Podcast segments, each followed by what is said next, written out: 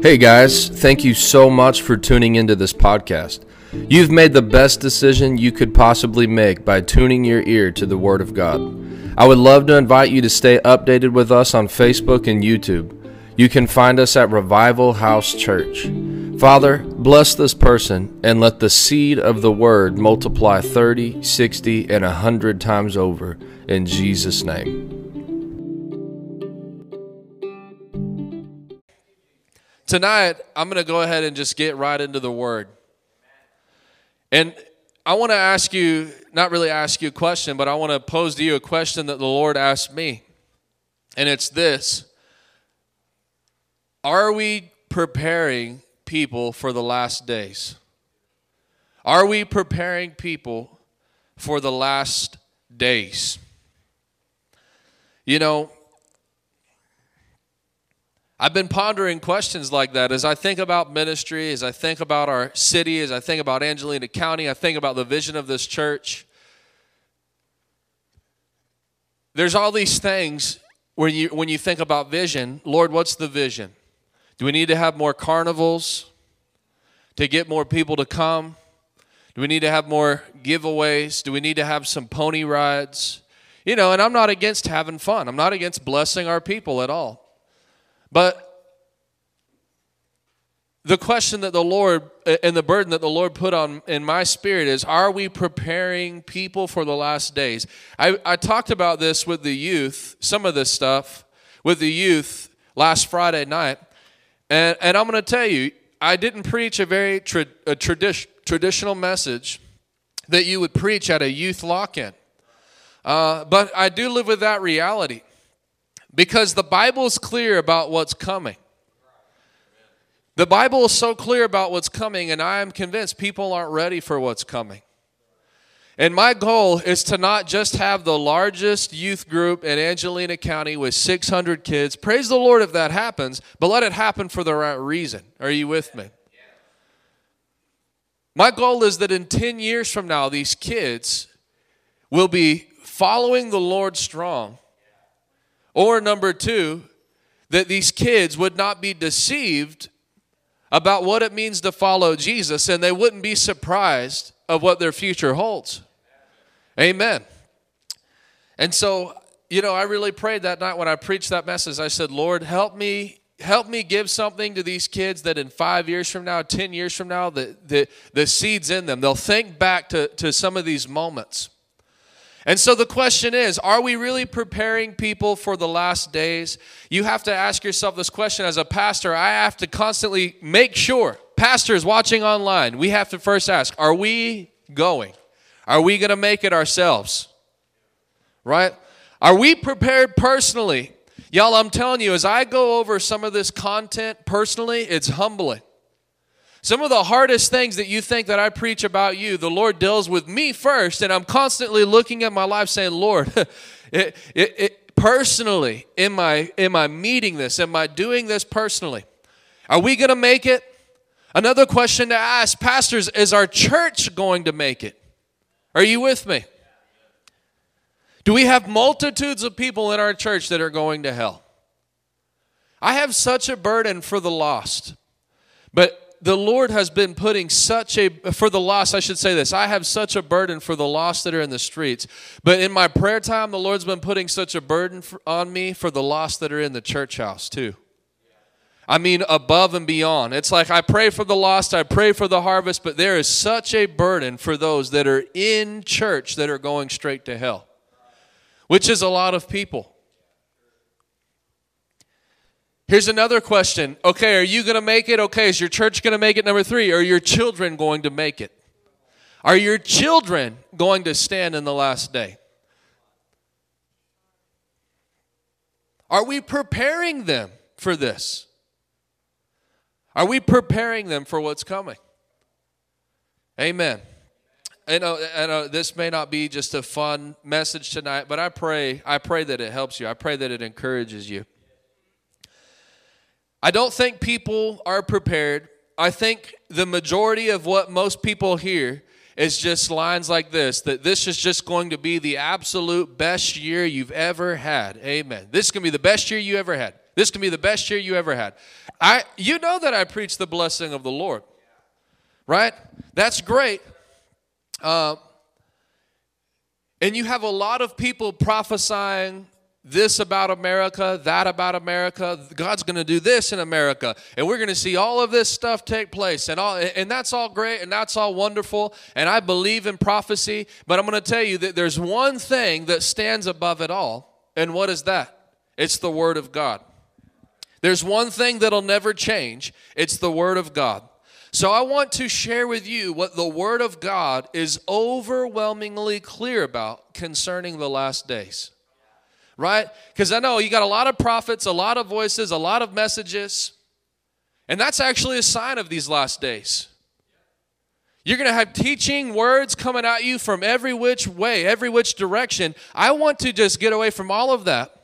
Anything that we've ever heard anybody else say, and I just want to share with you simply what the Word of God is over, overwhelmingly clear about concerning the last days. You know, and again, a lot of believers are backslidden, a lot of believers are compromised, a lot of believers are in a lukewarm state. My prayer is that God is sending me as a messenger to those people tonight. If that's you, if they're online, amen. Lord, take this word and let it get in front of more people than are sitting in this room. Not for the glory of our church, not for the glory of my ministry, just simply for the sake of the name of Jesus Christ and the message that He's trying to get across to people. Hallelujah. Um, and so, again, I do battle with the same thoughts maybe that you have. I hear words like, Y'all look at the church. It's so amazing what the church is doing right now. The church is better than it's ever been. The church is bigger than it's ever been. The church is more glorious than it's ever been.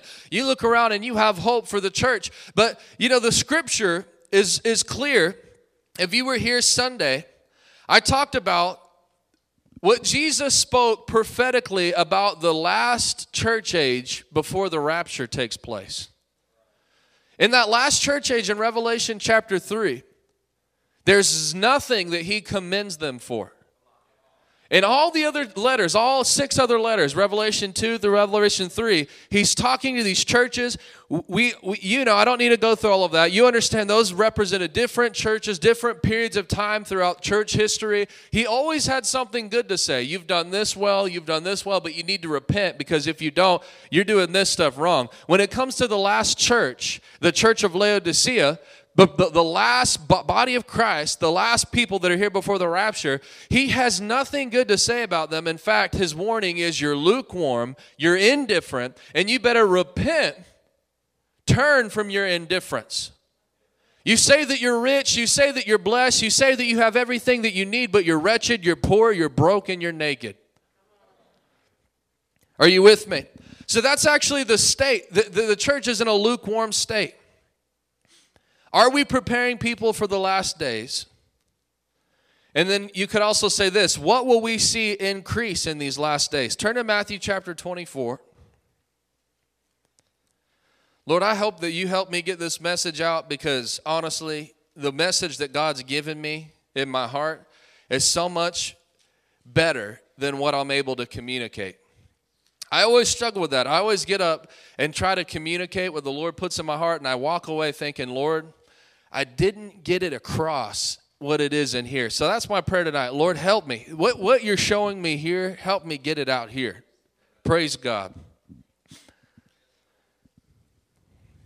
In Matthew chapter 24, we're going to start in verse 3. So later, Jesus sat on the Mount of Olives with his disciples and they came to him privately and said, Tell us when this will happen. What will be the signal of your return and the end of the world? Jesus told them, Don't let anyone mislead you. Many will come in my name, claiming that I am the Messiah. They will deceive many. I'm just going to stop with that verse right there. Many will come claiming I am the Messiah, and they will deceive many. Okay, so write this down for point number one. What will we see increase in the last days, according to the scripture, number one, false doctrine. Write that down false doctrine. Many will come claiming they are the Messiah and they'll deceive many. I like the way the Amplified reads it. It says this Jesus answered them, Be careful that no one misleads you. The same exact text. Misleads you. Say misleads you. Listen to the warning. Be careful that no one misleads you. What's one of the signs of the last days? You're going to have voices coming from every which direction, and multitudes of people are going to be misled by those voices. Be careful that no one misleads you, deceiving you and leading you into error. Deceiving you, leading you into error. For many will come on the strength of my name appropriating the name which belongs to me, saying that I am the Christ, the Messiah, and they will lead many astray. The Bible warns about false teachers. The Bible warns about false teaching. The Bible warns about false prophecy that they're going to rise up in the last day and they're going to deceive many people. Okay? Are we preparing Christians to stand against false doctrine? Listen to me. Are you preparing your children to stand against false doctrine? Are we preparing our churches to stand against false doctrine? One of the rebukes when you read through those letters, Revelation chapter 2 through Revelation chapter 3, he commends them in the first letter, the first church of Ephesus. He says, You have examined those that claim to be prophets and you found apostles and you found them to be liars. One of the rebukes that he gives one of the churches is you're permitting that prophet, that Jezebel, to run around and deceive many people. Are we preparing Christians today to stand against false doctrine, false teaching? The Bible teaches that in the last days many will depart from the faith. Why will they depart? Due to false doctrine. Listen to me. The scripture is clear, and I'm going to show you the scripture that in the last days, the problem is not going to necessarily be what's being preached on CNN, what's being prophesied by Fox News, what's happening on MTV or Disney Plus or the latest stupidest cartoon that they're releasing, that's not really the enemy. It is a enemy, but it's not the leading cause according to the scripture that's going to cause people to depart. The thing that's going to cause people to depart is the doctrine of demons that gets inside the pulpits in the local churches. Are you with me? Uh, David Wilkerson, anybody listen to him? Love David Wilkerson late David Wilkerson. He says this false doctrine and false teachers are sending more people to hell than all the drug pushers, pimps, and prostitutes in the whole world. It's true. Matthew 24 10. Matthew 24, you look down in your Bible, verse 10, it says, Many will turn away from me and betray and hate each other. So, one of the signs of the last days and I'll get to this. He didn't say you'd have the biggest, bestest, most flourishing churches. Man, you'd be doing so great. You'd be doing so amazing. He said in the last days, many will turn away from me. Are you guys hearing me tonight? In the last days, many will turn away from him. My prayer as the pastor of this church that I don't have any of those in our church that depart, that are deceived. Many will turn away. Second Thessalonians 2 3. Let no one deceive you by any means. Let no one deceive you, for the day, that day, talking about the day of the Lord, the second coming of the Lord, will not come unless the falling away comes first. Say the falling away.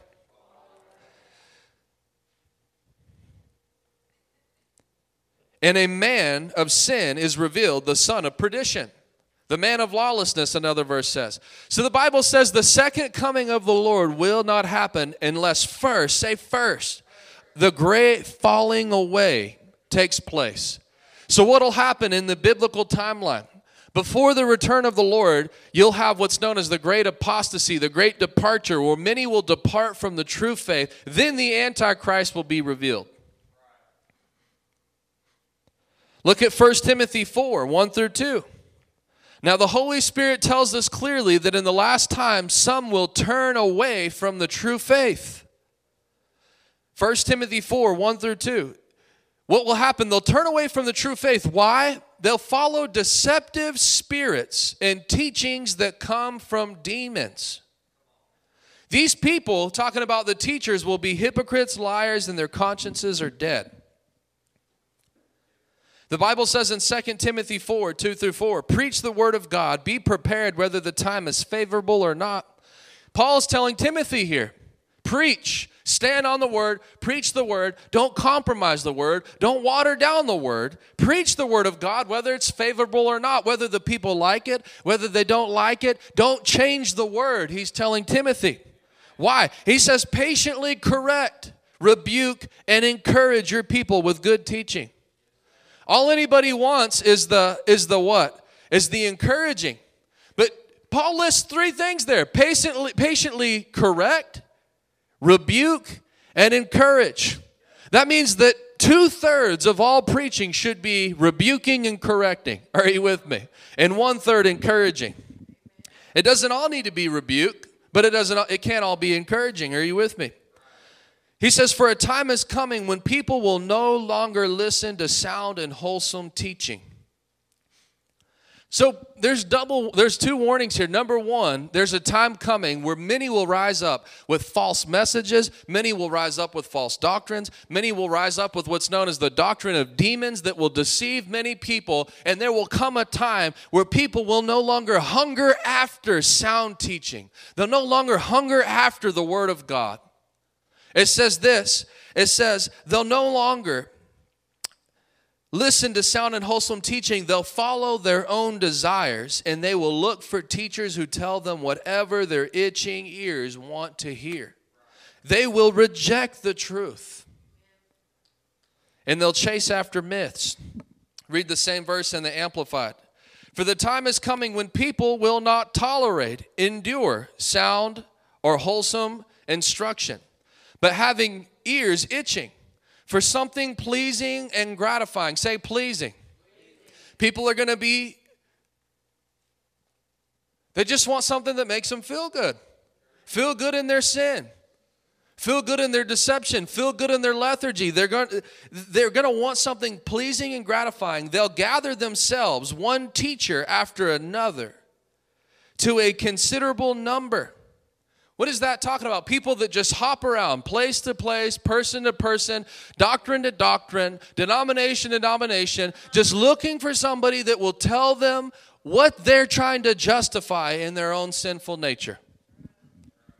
Satisfying their own liking and to foster the errors that they hold. They'll turn aside from hearing the truth and wander off into myths and man made fictions. Basically, what is, what is this saying? That they'll chase after teaching that gratifies their flesh appetite,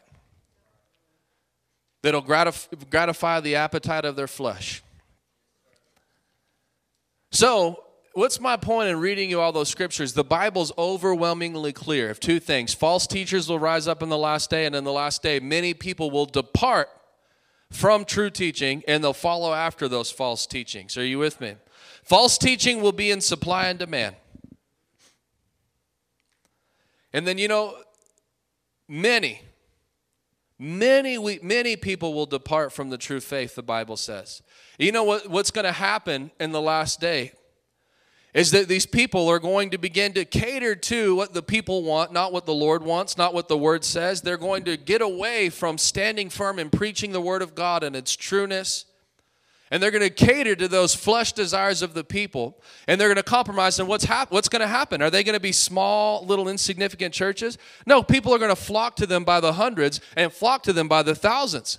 And then what takes place is these places preaching false doctrine will stand up and say look at us look how big we are. Look how prosperous we are. Look how many people that we have. The blessing of the lord must be with us because of this following that we've accumulated Guys, I'm going to tell you, there's nothing wrong with great, big, awesome, powerful churches. The book of Acts church was a big church. But the sign of the blessing of the Lord is not numbers. Are you with me? It's not numbers in the seats, it's not dollar signs in the bank account because the Bible is clear that people will flock to that and they'll go straight to hell. What are some of these teachings? I'm not going to get into all of it, but Jesus actually, if you read these letters, we've been going through Revelation 2 through 3, the seven letters. He identifies some of these false teachings. In one place, he calls it the teaching of the Nicolaitans. You've allowed some of you, some Nicolaitans among you, to, to basically infiltrate the church with their teaching. What, what was the teaching of the Nicolaitans? Another place, he says, You've allowed that false prophet, that Jezebel, the Jezebel spirit, that same spirit that was on Jezebel in the Bible. It's the same spirit, same demon, same push that's at work. What are these teachings? I'm just going to sum it up for you because it's not the point of my sermon tonight. Teaching that teaching that is Jesus with no repentance. Some of these false teachings, you look at the Nicolaitans, you look at some of the doctrines, it was teaching Jesus without repentance. That was one of them. Are y'all following me? Places are people are going to flock to places that teach them you can have Jesus without having repentance. One of the other teachings was Jesus without surrender. You can be saved, you can go to heaven, you can be a Christian without surrendering anything, without having to give the Lord anything. You don't have to pray. You don't have to fast. You don't have to get on your face. You don't have to know Him. All you have to do is repeat the words after me. If you repeated those words, you're saved. Your eternity is secure. This was Nicolaitan teaching. Are you with me?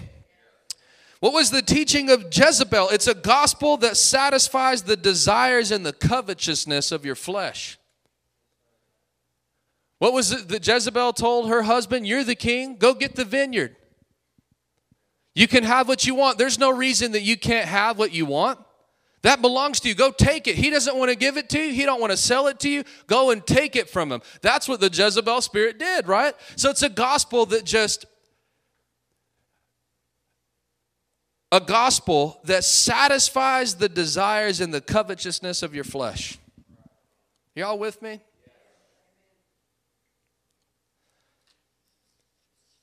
So, again, the question that's been convicting me Jesus said in the last days, these things are going to, these teachers are going to rise up, this doctrine's going to rise up, and it's going to cause many people to depart.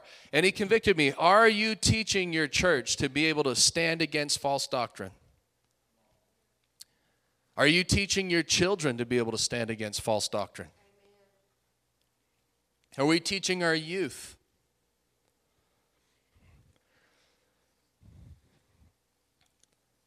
Look at this.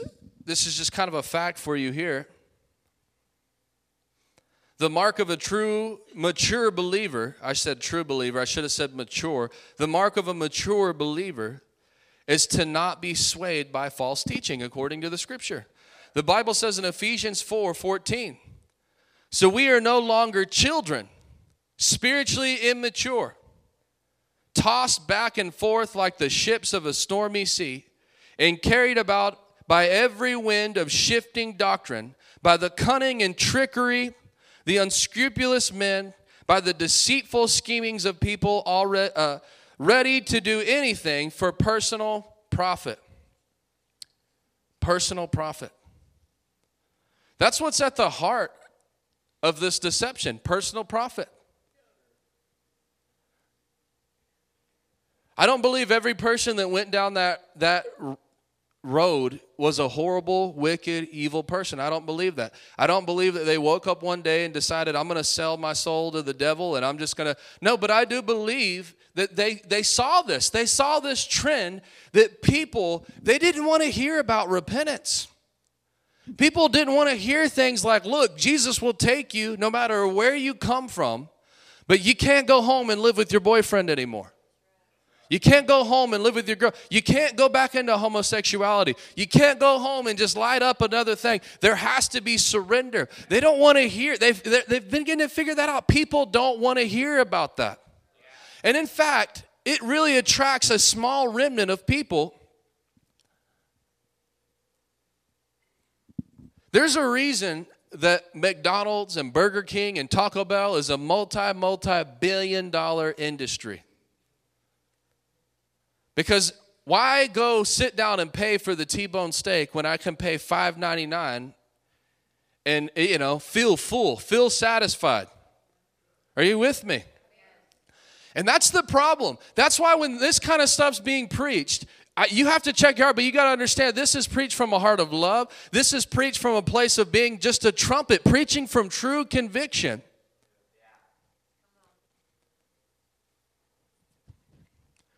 Because it's a problem.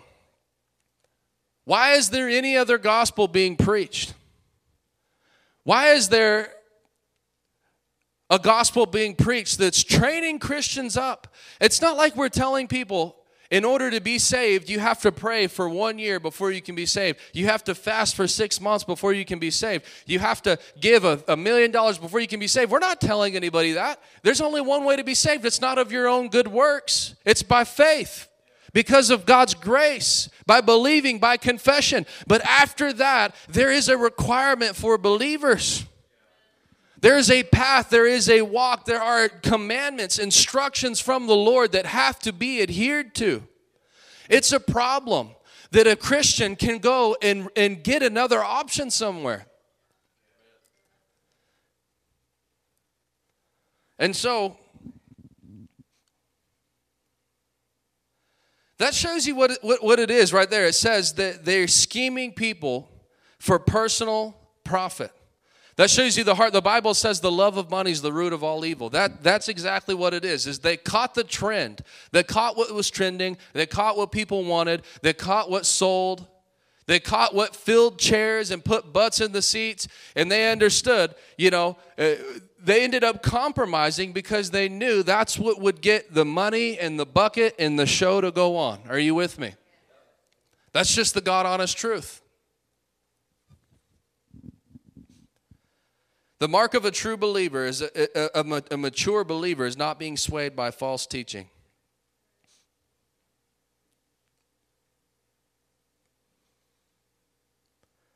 Hallelujah. Number two, let's keep going tonight. Y'all with me still? Number two, back in Matthew chapter 24, so in verse 3, he says, Tell us when this will happen. What will be the sign? Verse 4 Don't let anyone mislead you. Many will come in my name, claiming that I'm the Messiah. They'll deceive many. You'll hear, you'll hear of wars and threats of wars, but don't panic. Yes, these things must take place. The end won't follow immediately. Verse 7 Nation will go against nation, kingdom against kingdom. There will be famines and earthquakes in many parts of the world.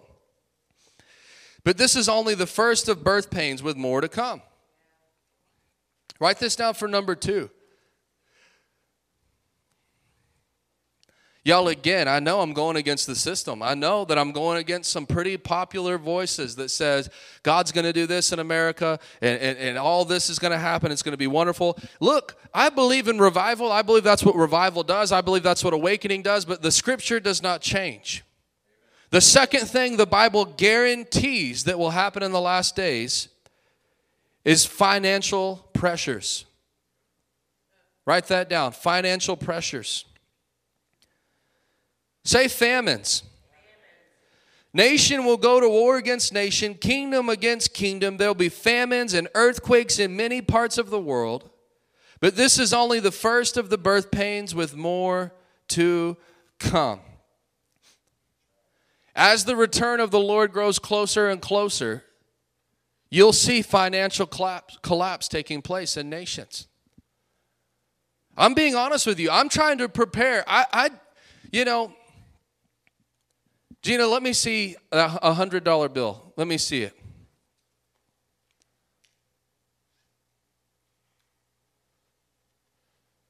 I was looking at this, praying over this earlier, and I noticed on this it says this, this phrase, in God we trust on this.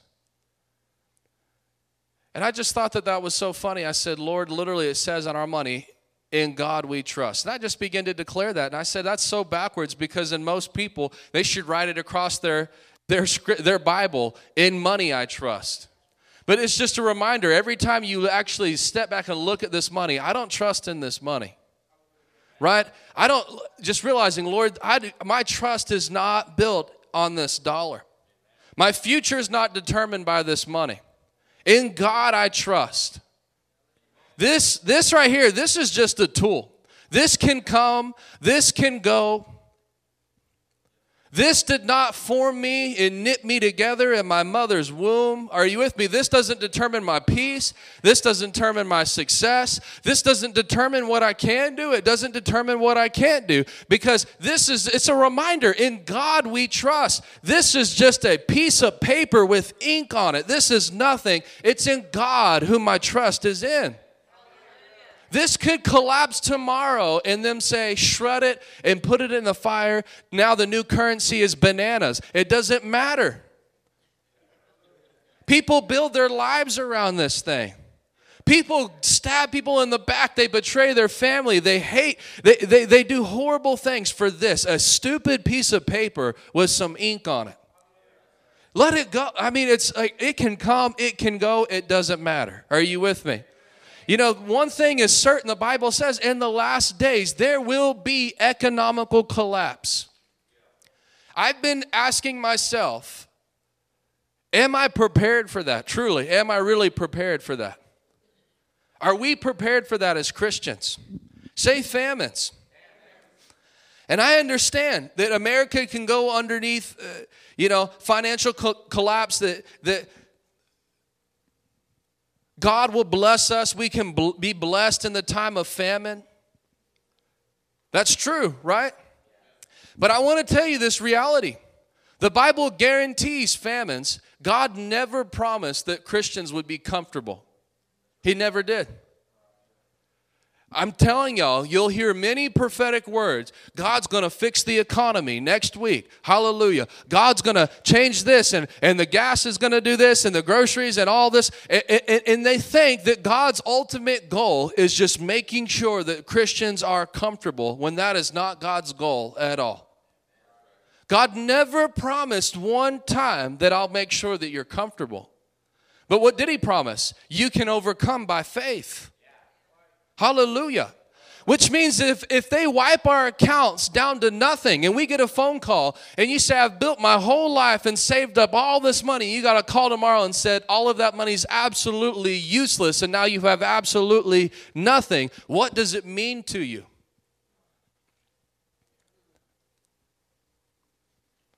Hallelujah. Hopefully, y'all are getting this tonight.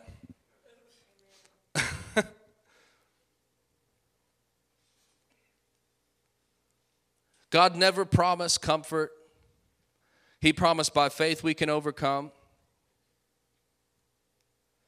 You know, and again, it's just the simple question. There will be famines, there will be wars, there will be these times of, of economical rise, economical collapse. It's going to happen more and more frequently. I guess the question is are we preparing our people what are you going to do if for a time things aren't going your way? I know we all say trust in the Lord and I'm going to believe, but guys, I'm telling you that when something doesn't go the Christian's way, they lose all faith. They lose all hope. They just go to whining. They just go to begging. They just, I'm just not even going to show up anymore. I'm not even going to be faithful anymore. I'm not going to give. I'm not going to believe. I'm not going to do anything anymore until my life lands in a more comfortable place for me. Isn't that the truth?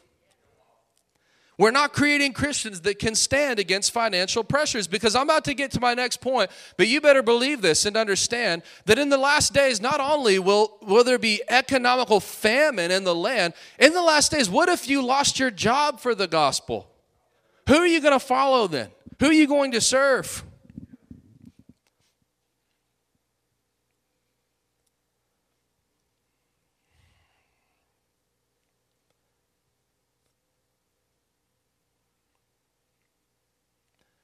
You know, it's crazy, but I know I'm speaking to a lot of people in here, especially the young people, that you feel called to the ministry. You feel that God calls that, has that calling on your life.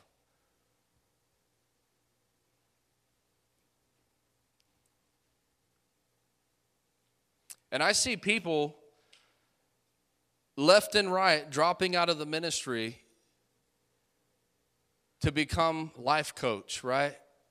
To be, sell insurance, to do all these other things. And, and, and I'm telling I'm trying to help you tonight. What are you going to do when you when you are tested? Because I'm going to tell you, this idea that will never be tested, this idea that even if you feel called to the ministry, I'm going to start when I'm 21 years old and I'm going to have $50 million in the bank and I'm not going to have to use my faith for anything. It's an absolute lie. There'll come times where the Lord tells you to do things where you're literally living, you're living by the daily bread. Are you with me? Enough for today. Hallelujah. And what happens tomorrow? I wake up and I have to believe God for tomorrow. And what happens the next day? I got to wake up and I got to believe God for, for bread for that day. That you will go through times like that. And I know that, listen, I'm all about the prosperity, but it's a lie. We're not all going to be flying around in private jets with $55 billion where we never have to use our faith for anything. The righteous live by faith. Are you with me? And in fact, I'm all about the money and all the that's great. I'm all about the Lord blessing us. But guys, can I tell you there's also been a reality that's been hitting me. Money's a scary thing. Maybe not to you, but to me, it's scary. Because I realize we're going to have to give an account to God for all of this. I think about that and I'm like, Lord, you know, I kind of, Lord, I kind of like just being in a time where we're just doing our thing. We're doing what you've called us to do. And I don't have millions and millions and millions of dollars because I believe that there's good people that are getting totally lost in that that God's giving them millions and millions of dollars and, and they're misappropriating things.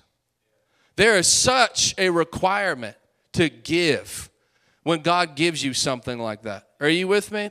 You know, and I really think about that. I, I was praying today for our brothers and sisters. I was walking down the street and I was like, man, it's beautiful, it's sunny. And I'm like, I'm in a free country right now where I can walk down this road and I can pray, I can talk to the Lord. There ain't no people, there's no radical groups running down the street trying to chop my head off right now. There's no persecution, there's no opposition. I'm free. And I begin to think about our brothers and our sisters alive today that don't have that freedom.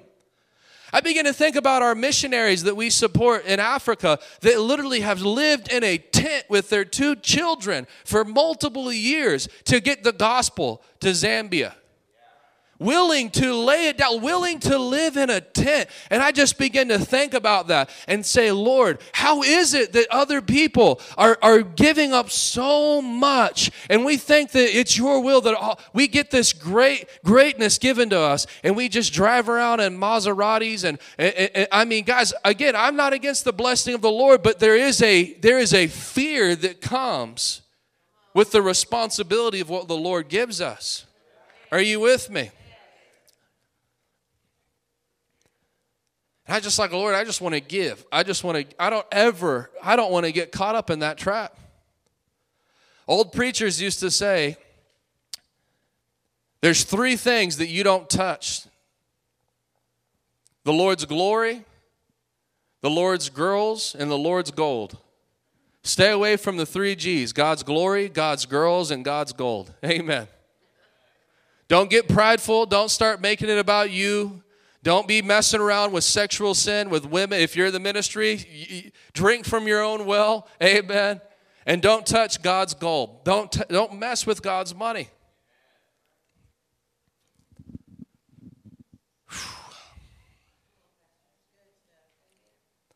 I mean, I just really think about that stuff. I think about that. And I'm like praying for these people. We have brothers and sisters, they're, they're ministering in the Middle East. They're having radical Muslims attack them for, for trying to go out and preach the gospel. And I'm like, Lord, in America, we've been given so much. Of course, you want us blessed, but at one point, is enough enough? You know what I mean? At one point, is enough money? I can do what God's called me to do very good, and there's so much of an excess where we need to help these other people out. Well, you know, we gave we gave a million dollars. We brought in 20 and we gave a million or 2 million to world missions, 3 million, 5 million. What about the other 15? Did it cost $15 million to do everything that we had to do? Or could we have done it with a million dollars and just gave everything else away to help other people preach the gospel? Help other people in other nations. Are you with me? I don't know about you, that's a conviction of me. That it, I believe in the blessing of the Lord, but I, I believe that there's going to be men that are blessed, blessed, blessed, blessed because they figured out how this thing works and they're going to go to hell because they messed with God's money.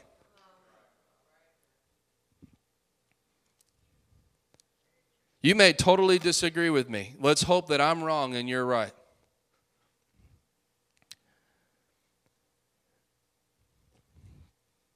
But you can also hear me this, listen to this as well.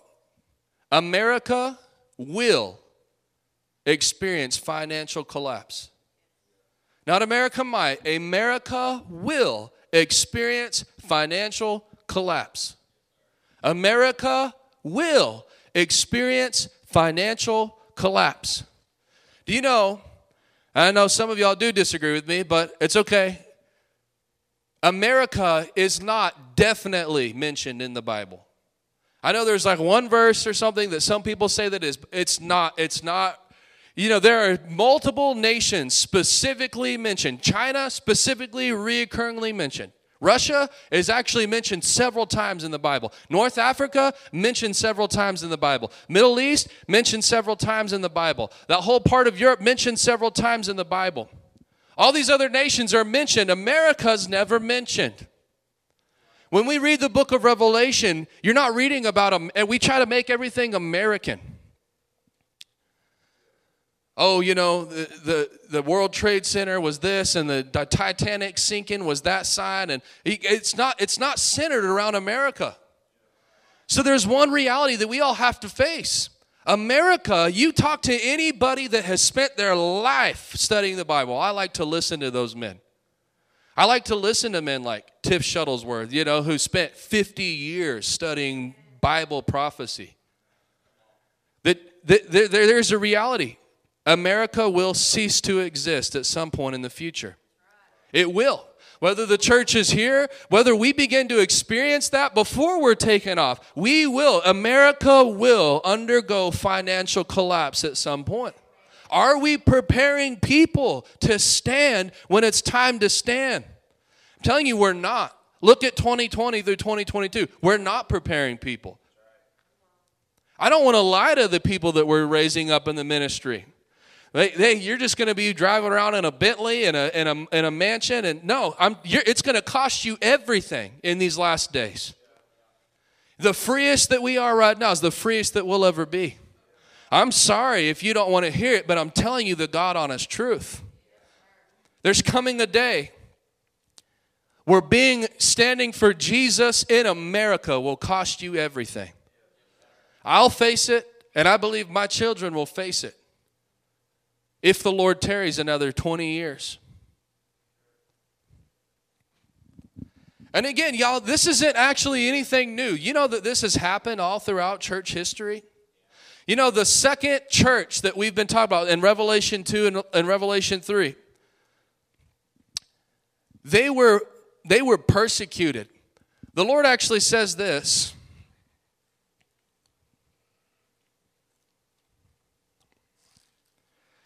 Lord, help through all my rambling, help them get something out of this. In Revelation chapter 2, verse 8, it's the church of Smyrna. In verse 9, he says, I know about your suffering, your poverty. Say suffering. Say your poverty. Is it that they weren't blessed? No, they were blessed. If you look at this historically, the government came against the church. They made it illegal for you to buy, for you to sell, can I also tell you in Revelation chapter 13, if you're saved, you won't be here. But if you're playing games with God and, and, and you miss the catching away of the saints, you will be here when there will be a mark that's required of every person according to Revelation chapter 13. Without this mark, you cannot buy, you cannot sell, you cannot trade, you can't go to the store, you can't get uh, you can't get formula for your infant. You can't get baby food. You can't feed your children because you claim the name of Jesus Christ. And then, in order to participate in any of those areas, you will have to denounce his name. Y'all understand that that's where everything's heading? That the spirit of the Antichrist is at work setting that stage right now in America. But yet all we want to do is just tell everybody this is the best year that you ever gonna that you'll ever have. And we have millions of Christians that have not counted the cost and, and surrendered everything, even their own life, to follow Jesus. And I'm gonna tell you, they won't stand. They will not stand when it's time to stand. You hear Christians every day, oh, you know, I had to, I, and, and again, I'm not telling you you're going to hell because you got the vaccine. I'm just telling you how easily Christians can be manipulated. Oh, I, you know, my job forced me to get the vaccine, and if I didn't, they would fire me. Are you, are you serious? You know, they'll fire you? Get fired then. You know, that would be the, the excuse of most Christians. My job told me that I cannot be a Christian, I cannot go to church. You, think you think I'm kidding? That they'll monitor your social media, make sure that you're not going to church, make sure you're not hanging around certain people that they've targeted as domestic terrorists because they preach the Bible. And they'll make sure if you do, you cannot keep this job, you cannot get this job, and watch Christians begin to f- fall off left and right. Why'd you stop going to church? They told me that if I if I didn't stop that I would lose my job. Lose your job. And in fact, I'll get to a point here in just a moment. I got to get moving.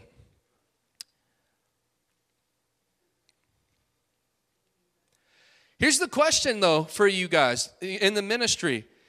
What if you go through a time where things aren't going your way? What will you do? Will you quit? I'll quit the ministry then. Will you get lukewarm?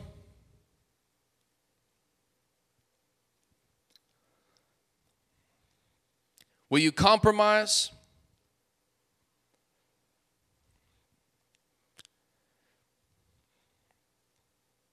Write this down for number three. Let's keep going here. Number three. I didn't get into this, but I was going to tell you, and I got on a rabbit trail.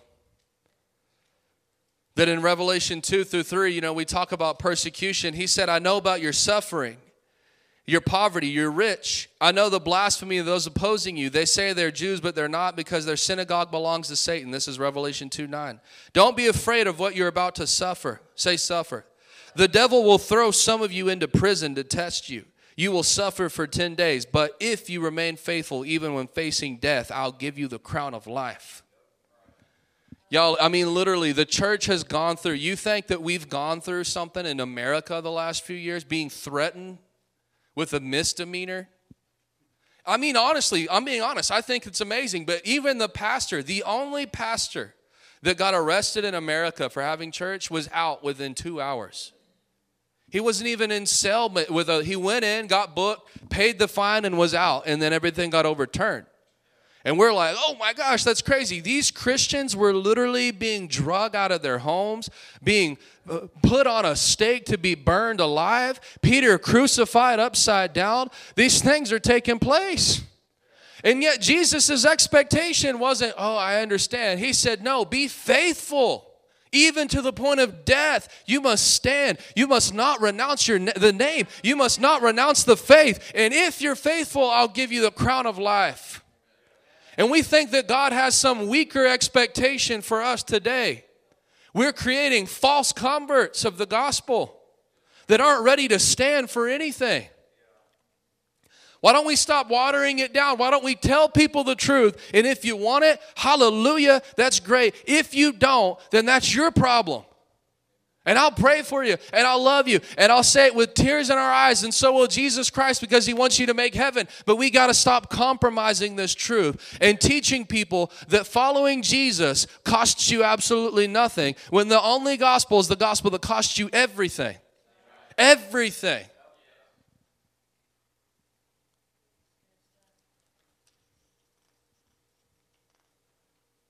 Beating around the bush with people.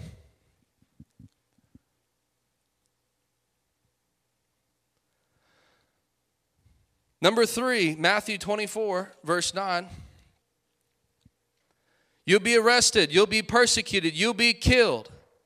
You'll be hated all over the world because you're my followers. The next thing, are we preparing people for so number 1, are we preparing people for false doctrine? Number 2, are we preparing people to stand against financial collapse? Number 3, persecution, write it down, persecution. Are we preparing people to be persecuted? Again, you know, God's going to do this in America. Every church is going to be filled in the United States. That's great. I believe prophets. I believe that all of that stuff can happen. But if that happens, it's going to happen before the great falling away. Are y'all with me? We'll fill the place up, but the, the scripture will be fulfilled. There will be a great falling away. And he said, You will be, not might be, you will be arrested. You will be persecuted. You will be killed. Get, I mean, I don't, I know everybody in this church understands, but apparently there will come a day when following Jesus becomes illegal. When doing the basic things the Bible tells you to do becomes illegal. That's the only way you get arrested. You don't get arrested for keeping the law, you get arrested for breaking the law. I'm so sick and tired of hearing people say dumb things. Well, you know, again, I know I keep referring back to, to the COVID thing, but Romans chapter 13 says, submit to your authority. And they have this idea that whatever the government tells you to do, you just do it with no questions asked. That's not what the scripture says.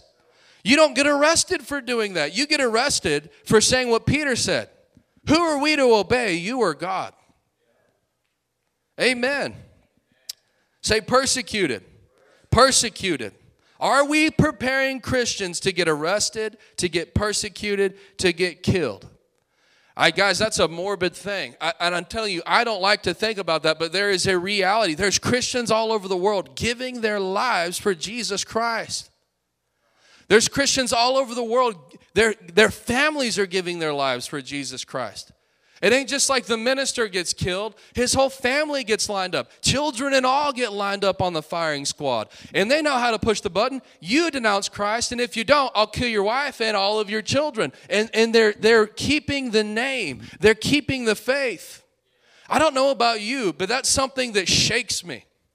That's something that says, Lord, the freedom that I have in America, Lord, let me stand firm. Let me stand true. And let me use this freedom to, to wake the people up, to get the gospel out, to help our brothers and sisters that are, that are experiencing that in other nations. How dare me just go to sleep? How dare me just shut up? How dare me just shut down and play church just to get some tithe checks in and let the show go on? You will be persecuted. Write these two things down. Number one, it's a guarantee. It's a guarantee. If you believe that you may pass away in the next few years, then maybe you won't. But I'm telling you, your children and your grandchildren will be persecuted.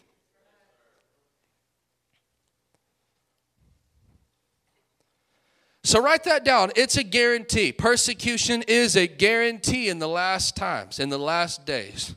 Why don't we stop having freaking church seminars about baking cookies and why don't we start telling getting Christians ready for what's coming? We're going to take a month and do church, movies at the church and do a whole series over Home Alone. Really? So that what? Your children can get their heads cut off? In 10 years from now?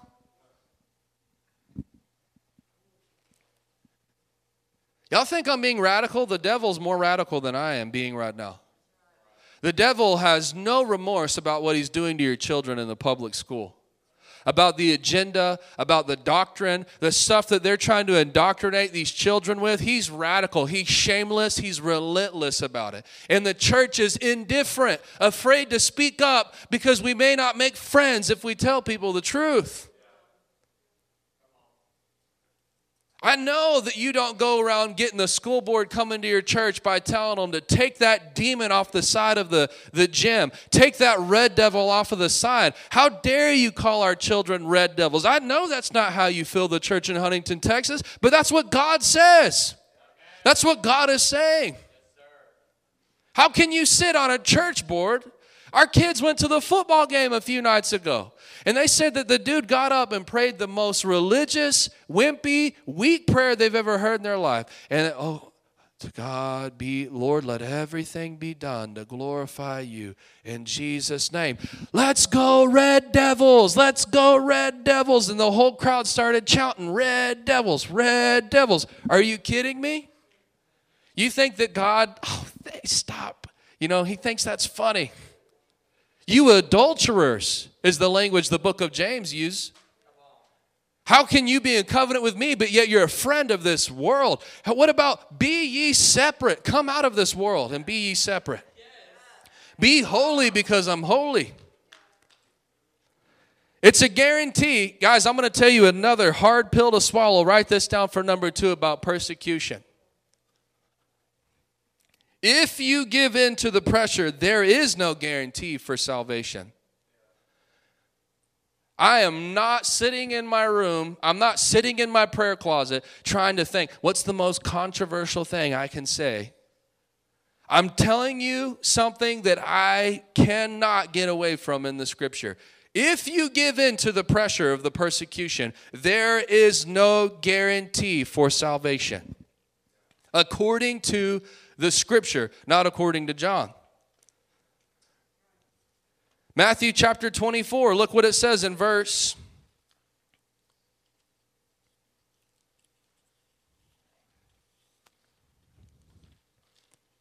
13.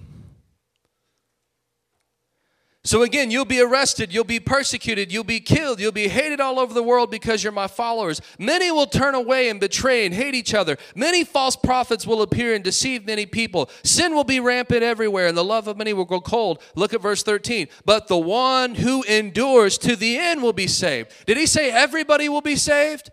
Did he say every proclaiming Christian will be saved? No, we already read in Matthew 7, several chapters before, that that's not the case. For many will stand before me and say, Lord, Lord, didn't we prophesy? Didn't we cast out devils? Didn't we do all these great things? And he'll say, Depart from me, you who break God's laws. I never knew you.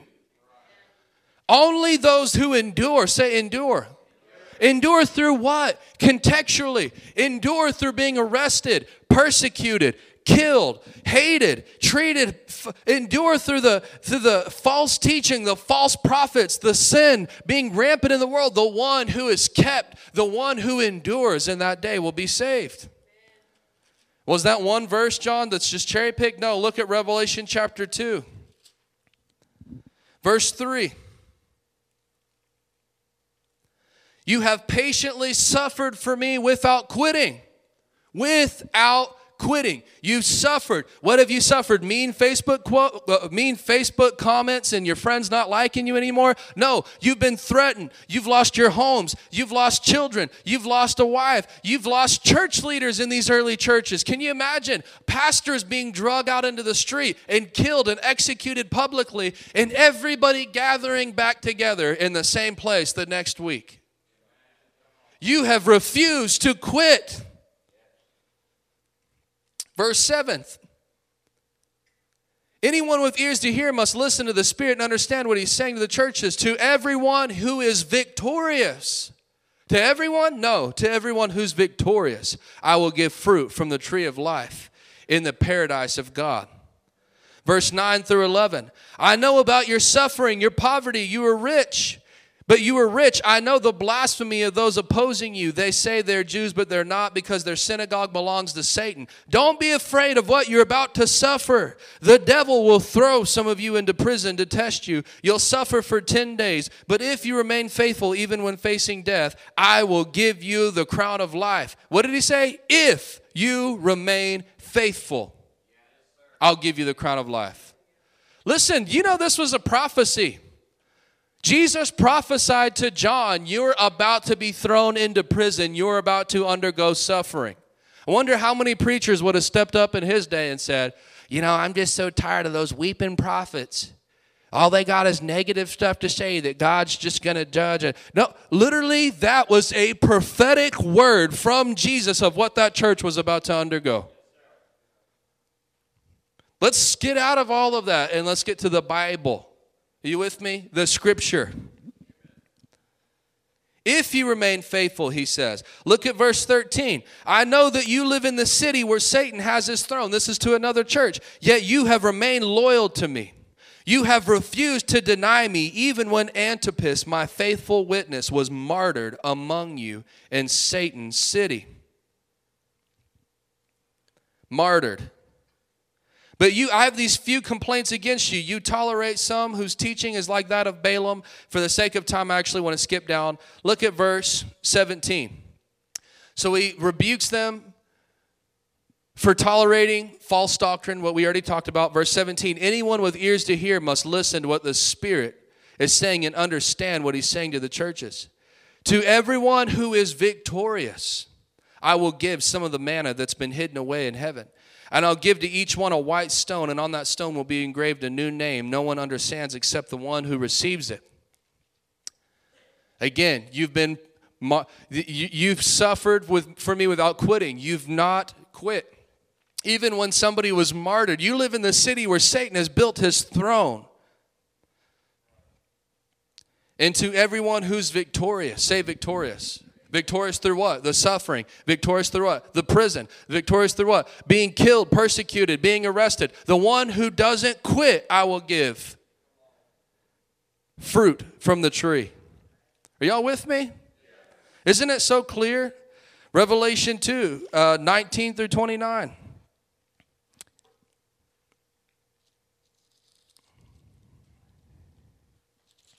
I'm going to skip down to verse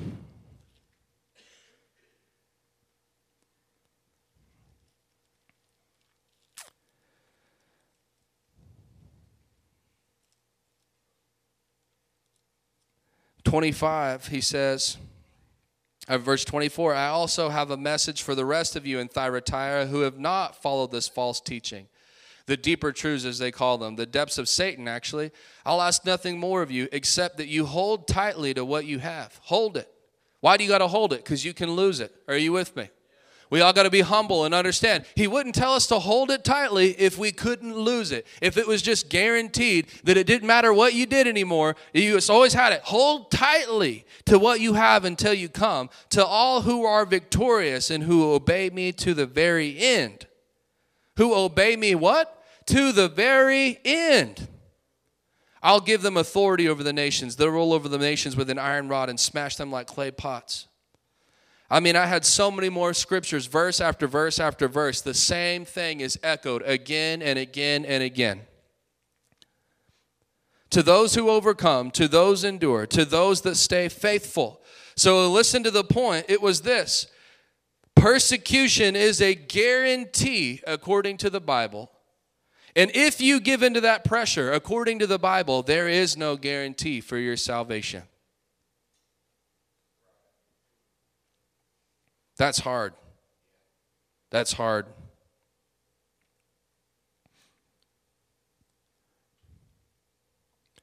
Absolute surrender. That's what we've just totally lacked teaching people. Absolute surrender. It costs you everything. Everything. Y'all, I mean, I don't, I don't, I, that's what I'm saying. Churches, like, they stopped have I, you know that I, I noticed that. I see. We have guests come into our 9:30 prayer services where we are praying in tongues where we're taking communion and they think this is weird. I can go somewhere down the road that doesn't do this I can go somewhere down the road that lets me sit in the back like a bump on a log and dishonor the name of Jesus Christ and won't say, won't convict me, won't preach anything that puts any kind of pressure on me, won't put any expectation on me. They understand they can go somewhere else and get that. Or what we can do is begin to compromise the truth, to compromise the word, and to compromise the honor of Jesus Christ to accommodate people that aren't interested in him. Absolute surrender. Say surrender. That's my job as a pastor is to make disciples. It's to help have authority. I should be telling you, you need to be praying. You should fast. You should show up to revival meetings. You should come to prayer meetings. You should come at 9:30 in the morning to take communion with us. You should do these things. If you're not being told that, you, then you're listening to a person that's a hired hand that's only working for the money. They're not making disciples of nations. Making a disciple, it literally means teacher, it means master. It doesn't mean that I'm the master, but it means you have to teach people what they should do. Even if they're not doing it, what does it mean? You got to get in the nitty and the gritty, and you got to get confrontational, and you got to kind of get in people's uh, stuff sometimes and help and warn them because people are going to hell. And I'm sorry that America is so used to just a circus show. The dude that stands up, he's got no authority, he's got no voice, and he just gives the 15 minute little message and pats you on the butt, and he doesn't want to say anything sideways to you. Because because the whole meeting's going to be about Monday morning with the staff of how can we just get these people's butts back in the chair next week. Are y'all with me? I mean, my goodness. I need to finish this up. I'm almost done. I know this is hard. You, hallelujah, he's almost done. Number four. Number four, rejection. Write that down. Rejection. In verse 9, I didn't put it, but it's in, in verse 9, number 4. Oh man, you, you let them, uh, you, you gave them the next point. It's okay. He's trying to keep you on edge. All right, number 4 rejection. In verse 9, you'll be arrested, you'll be persecuted, you'll be killed. The very next line is this you'll be hated all over the world because you are my followers. You will be hated all over the world. Here's the question Are we preparing the church to be hated? Are we preparing Christians to be rejected? No, we're not. Are we preparing our students? Are we preparing our kids? If you live for Jesus, let me tell you, honey, let me tell you, my friend, let me tell you, my son, you go to that public school, you're not going to be loved by everybody when you're really living for Jesus. You'll be outcasted, you'll be hated, you'll be persecuted, you'll be rejected. They'll call you names, they'll ostracize you, they'll leave you out, they'll count you out. Are you telling you? No, you're, you know, we, we just fit in, blend in. But he said, You will be hated. You will be. Look at John chapter 15. He didn't say you might be hated. In fact, when it's when you're truly walking in truth with the spirit of Christ, it's impossible for the world to not hate you. The Bible says this in John 15, if the world hates you, remember that it hated me first. Take the pressure off yourself. As a pastor, right, the devil always tries to tell you, well, if you were a better teacher, that person wouldn't have left. Oh, if you would have been nicer, that person wouldn't have done this, they wouldn't have done that. He said, if the world hates you, remember it hated me first. Did Jesus say the world loved me? He said it hated me. There was no better teacher than Jesus. There was no more humble, meek person than Jesus. There was no more anointed person than Jesus Christ. There was no more gifted teacher than Jesus Christ. And yet, did the world receive him? Did they love him? They hated him. They hated him. Why did they hate them? The world would love you as one of its own if you belong to it. But you are no longer a part of the world. I chose you to come out of the world, so it hates you. Do you remember what I told you? A slave is not greater than the master. Since they persecuted you, me, I'm sorry, since they persecuted me, naturally they'll persecute you. If they would have listened to me, they would listen to you. They'll do all of this to you because of me, for they have rejected the one who sent me. Are y'all with me? You will be hated all over the world, the Bible says. You won't be popular. Go ahead, turn to your neighbor. Say, You won't be popular. Say, You won't be loved. Say, You won't be received by the world, by the majority of people. You won't be popular. You won't be loved. You won't be received. And it's not because you're not good enough, it's because you don't belong to that world. You don't belong to it. You don't have the same spirit. The spirit that's in you opposes the spirit that's in them. It's like oil and water, it cannot mix together. That's what I just don't understand. Why are we compromising the truth? Trying to make it a, a, place anybody comes, anybody feels welcome, anybody just, and I'm not saying people shouldn't feel welcome, but a place that houses everyone. There is a spirit that will hate you if you have the Spirit of Christ. It'll be your own family members, your own friends. Look what Jesus said in Matthew 10 34 through 39. I'm almost done. It says, Don't imagine that I came to bring peace to the earth. But I came not to bring peace, but a sword. I've come to set a man against his father, a daughter against a mother, a daughter in law against her mother in law. Your enemies will be in your own household.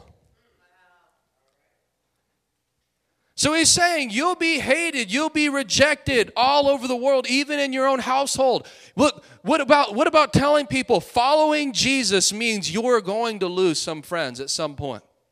Following Jesus means you are going to lose some family members. Well, you don't understand, Brother John. My family just didn't like me doing it. He told us 2,000 years ago that people in your own house would hate you because of the spirit that's in you. So, what does he expect us to do? Compromise, quit, give up, give in? No. He, look what he said. If you love, remember, they're going to turn against you. If you love your father or mother more than you love me, you are not worthy of being mine. Did he beat around the bush? If you'll compromise because somebody rejects you, you're not worthy of being mine. If you love your son or daughter more than me, you're not worthy of being mine. If you refuse to take up your cross and follow me, you are not worthy of being mine. If you cling to your life, you'll lose it. But if you give up your life for me, you will find it. Again, I'm being honest with you. I wrote this down, but I said, I don't know where we get the idea that in the last days we're going to have these huge, packed out places, hundreds and thousands deep, that the multi, you know, that are just filled with the people. And then we think the multitudes are a sign of the blessing of God. Listen, I know I'm preaching something that's controversial, but it's true. Look at the things that we said. In the last days, many will depart. In the last days, many will chase after myths. The, the, the, the return, the second coming can't take place until the great falling away takes place. Matthew 7 13 through 14. You can only enter God's kingdom through a narrow gate. Say narrow. The highway to hell is broad, and its gate is wide for many who choose that way. Say many. But the gateway to life is very narrow and the road is difficult. And here's a word I want you to see only a few find it. Say few. That word few, it literally means in the Greek, it means little, it means small, it means quantity, it means size. Guys, this idea that everyone's saved, everyone's going to heaven, everyone that graces the door of a church that says the prayer is saved, Jesus didn't say that. He said, few find it. Few. Small in number, small in quantity, small in size. Why would he say that? Because there's very few people that are actually willing to lay it all down, that are willing to endure to the end without being compromised that are willing to endure through being arrested, persecuted, killed, hated, rejected, who are willing to lay it down and give everything to the Lord to follow Him. Few find it. Few. I may be like the most unpopular person ever, but salvation isn't just some easy, light little thing.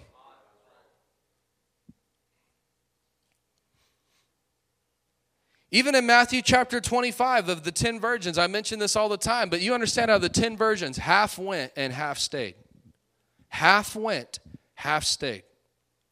50% went to the marriage supper, 50%. These weren't heathens. Doesn't mean 50% of the world. It says in that parable, Matthew 25, they all had oil. The oil is it's symbolic of the Holy Ghost. They had all been born again of the Spirit. They all had the oil. Five of them let the lamps burn out, five of them kept oil in their lamps. The pathway is small, narrow, few find it. Are y'all, are y'all following with me?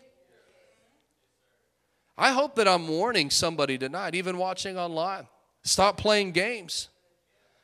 You know, again, this isn't coming from a place of condemnation. This is me as a trumpet call of God to wake people up that aren't ready.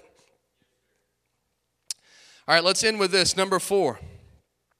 So, are we preparing people to stand against the false deceptions, the false doctrines that will, not might, will lead many people to hell? Are we preparing people to stand against financial collapse? Are we preparing people to be persecuted? Are we preparing people to be rejected? Number five tonight. Are we preparing people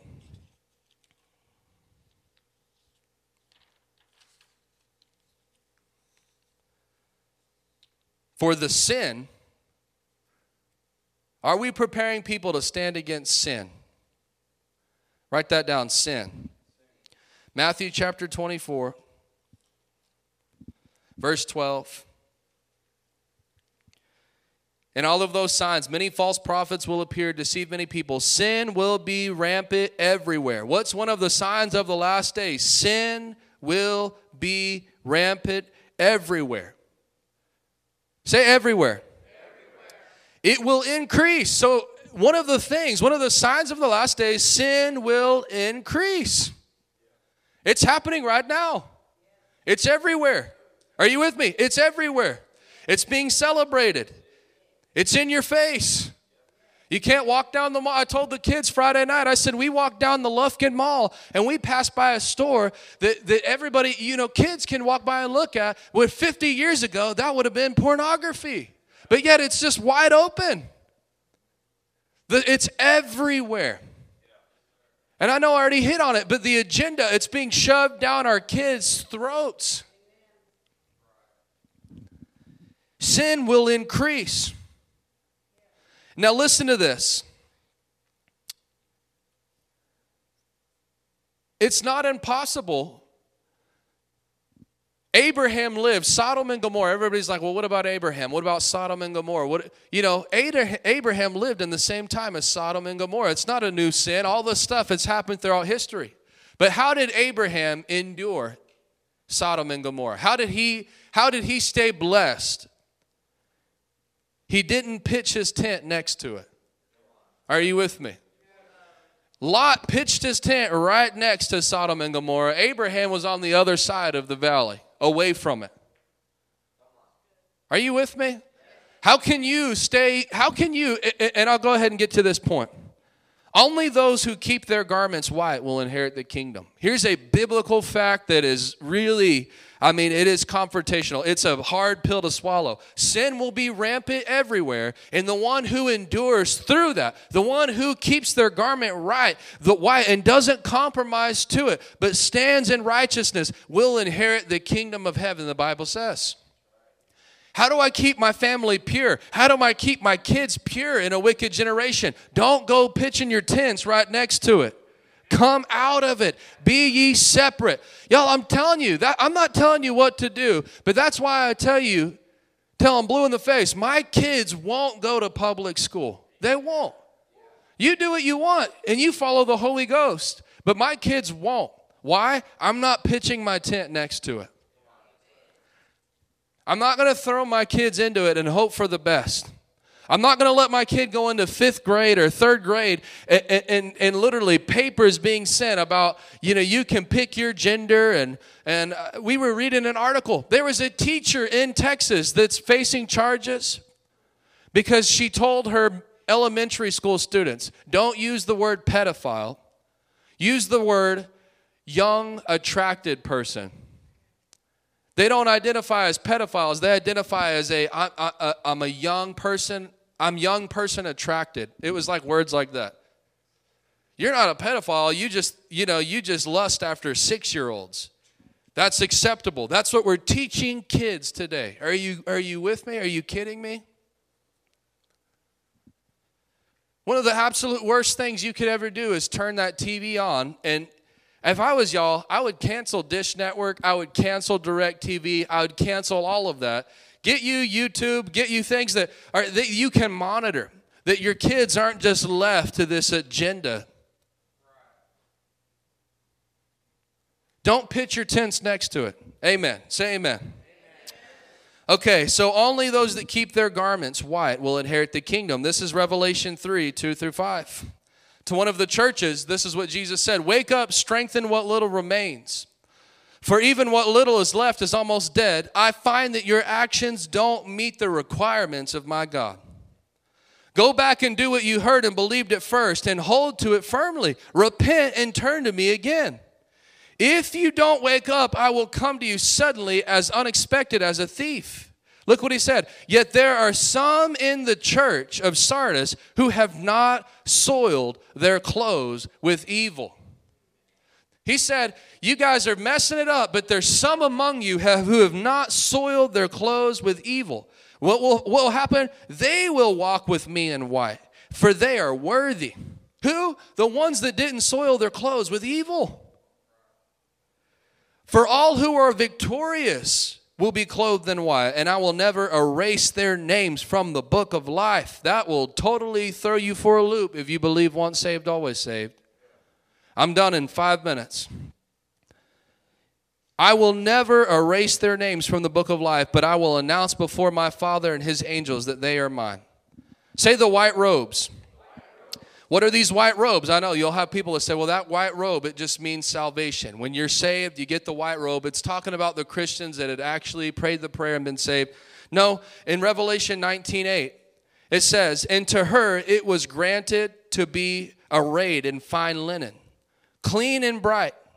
For the fine linen, look at this. What is the fine linen? For the fine linen is the righteous acts of the saints. What was the fine linen? What were the white robes? The righteous actions of the saints. Are you with me? So, kind of put this together. He's saying the rest of the church had compromised their righteous actions. There's a remnant of you that have not given in to the sin that's running rampant in the world. You've kept your robes white, you've kept your righteous actions. To those, you'll walk with me in white robes, he says. All right, two, two verses here to end this. Now, does it help you understand what the scripture means very clearly? 1 Corinthians 6 9 through 10. Don't you realize that those who do wrong will not inherit the kingdom of God? Don't fool yourselves. Those who indulge in sexual sin, those who worship idols, those who commit adultery, those who are male prostitutes, those who practice homosexuality, or thieves, or greedy people, or drunkards, or abusive, or cheat people. None of these will inherit the kingdom of God. Why? Because only the Christian that keeps their, their garments white will enter into the kingdom. According to the scripture. Are you with me? I don't know about y'all, but what this does, it doesn't make me self righteous. It makes me make a list and make dang sure that I'm not falling into any of it. Galatians 5 19, 19 through 21. When you follow after the desires of your sinful nature, the results are very clear sexual immorality impurity, lustful pleasures, idolatry, sorcery, hostility, quarreling, jealousy, outbursts of anger, selfish ambition, dissension, division, envy, drunkenness, wild parties, and other sins like these. Let me tell you again, as I have before, that anyone living that sort of life will not inherit the kingdom of God. Let me ask this How many Christians today do you think have compromised their righteous actions? I literally wrote a lot on my paper A capital A L O T. A lot. A lot. You understand now why the Bible says the pathway to hell is broad, traveled by many, but the, the, the gate is narrow and it's found by few? Y'all, we're playing games with God. A lot of people are playing games with God. And to wrap this all up, Here's the promise Matthew 24, 13 through 14.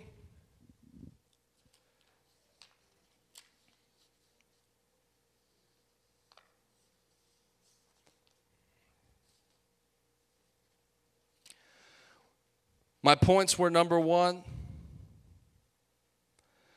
the one who endures through false doctrine. Say false doctrine. Number two, the one who endures through financial pressure. Say financial pressure. Number three, the one who endures through persecution. Say persecution. Number four, the one who endures through rejection. Say rejection. Number five, the one who endures through sin. Say sin. To the one who endures to the end, they will be saved. And the good news about the kingdom will be preached through the whole world so that the nations will hear it and then the end will come. I'll ask you the question the Lord asked me Are we really preparing people for the last days? No. In this church, we will. But I need your help. I need your help to take the message to people. Amen. Lift your hands and let's pray. Father, I pray you bless them in the mighty name of Jesus Christ. Let them have ears that they can hear. Let them have eyes that they can see what the Spirit is doing, what the Spirit is saying in these last days. Give them a strength, give them a holy conviction, give them a revelation, Lord, that shakes them to the core, that changes them, that ignites them, that lights them on fire. Lord, I pray you would convict every heart in this room with such a burden that they fall before you on their face. They come before you in the prayer closet to be right with you, to make sure that they surrender everything to you. And I thank you, Lord, that when they do that, you'll light them with fire. You'll ignite them with fire. You'll pour your spirit out on them. You'll anoint them as messengers of the gospel in these last days. Thank you, Father, for pruning us by your word. It may have hurt a little bit, but you said every tree that remains in you, you prune so that it can produce more fruit. I thank you that tonight, Lord, branches were cut in Jesus' name. Old ideas were cut off in Jesus' name. False doctrines were torn down in Jesus' name. Every dead branch that produces no fruit was chopped off in the mighty name of Jesus Christ. And I thank you, Lord, that we'll produce more fruit for more fruit because of it. In the name of Jesus. And everybody said, Amen. Amen. Hallelujah. Hallelujah. Praise God. God bless you guys. Thank you for coming tonight.